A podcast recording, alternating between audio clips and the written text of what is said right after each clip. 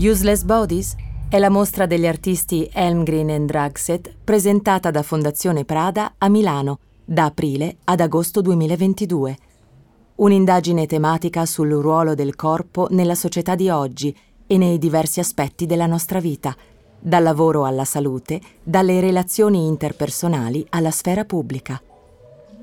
Attraverso una serie di domande aperte, gli episodi di Questioning Bodies riportano il corpo all'attenzione dell'indagine intellettuale.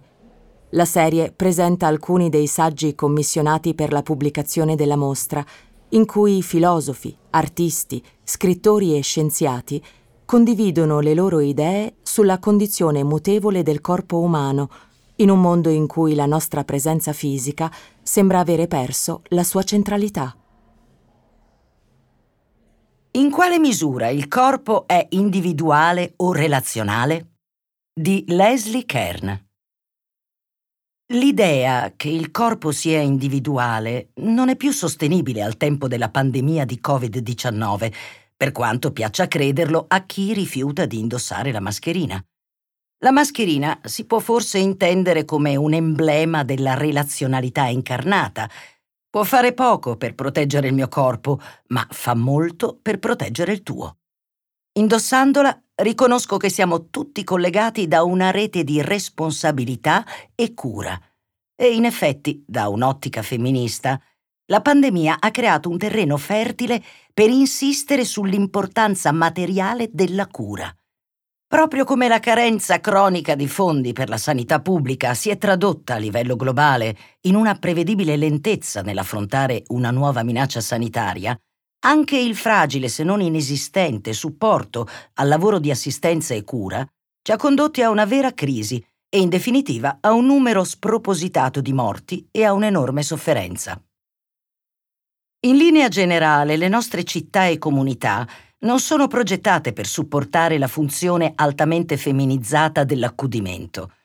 Le persone che svolgono il lavoro non retribuito o sottopagato della cura degli anziani e dei malati, che si occupano dei bambini, puliscono la casa e provvedono ai pasti, non sono considerate membri preziosi e produttivi della società. Il loro lavoro è nascosto tra le mura domestiche, ed è reso più difficoltoso da piani urbanistici che danno priorità al mondo maschile dell'industria e del lavoro retribuito.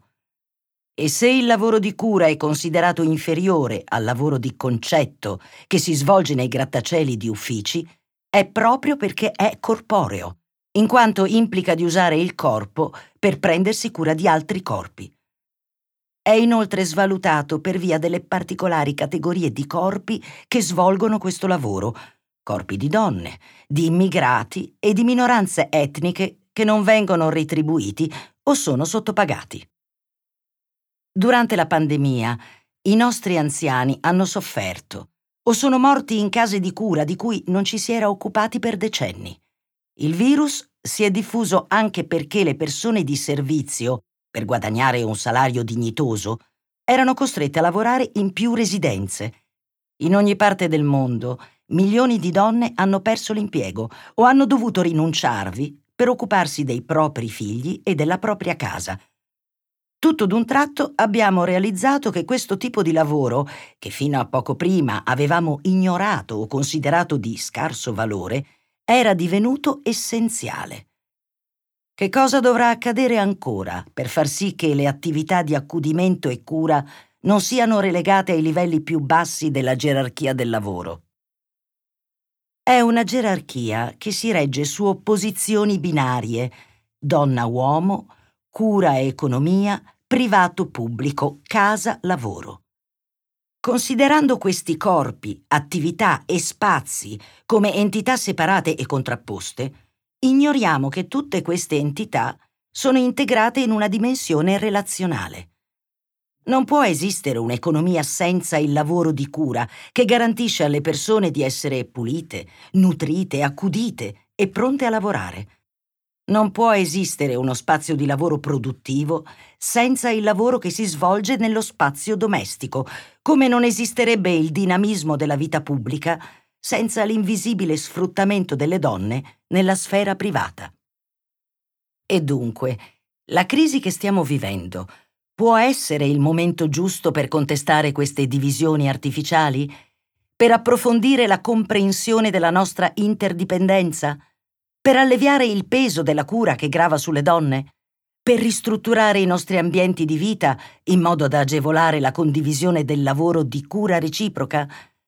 Perché questo accada, dobbiamo ricordare che nessun corpo può prosperare in condizioni di isolamento.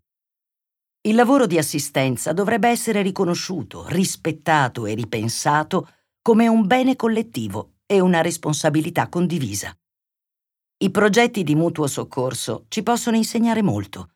Hanno sviluppato nuovi modi di distribuire le risorse alle comunità senza dover aspettare che fosse lo Stato a decidere a chi dare aiuto. Solo la relazionalità, la reciproca dipendenza, può permetterci di superare questa crisi ed entrare in un futuro diverso.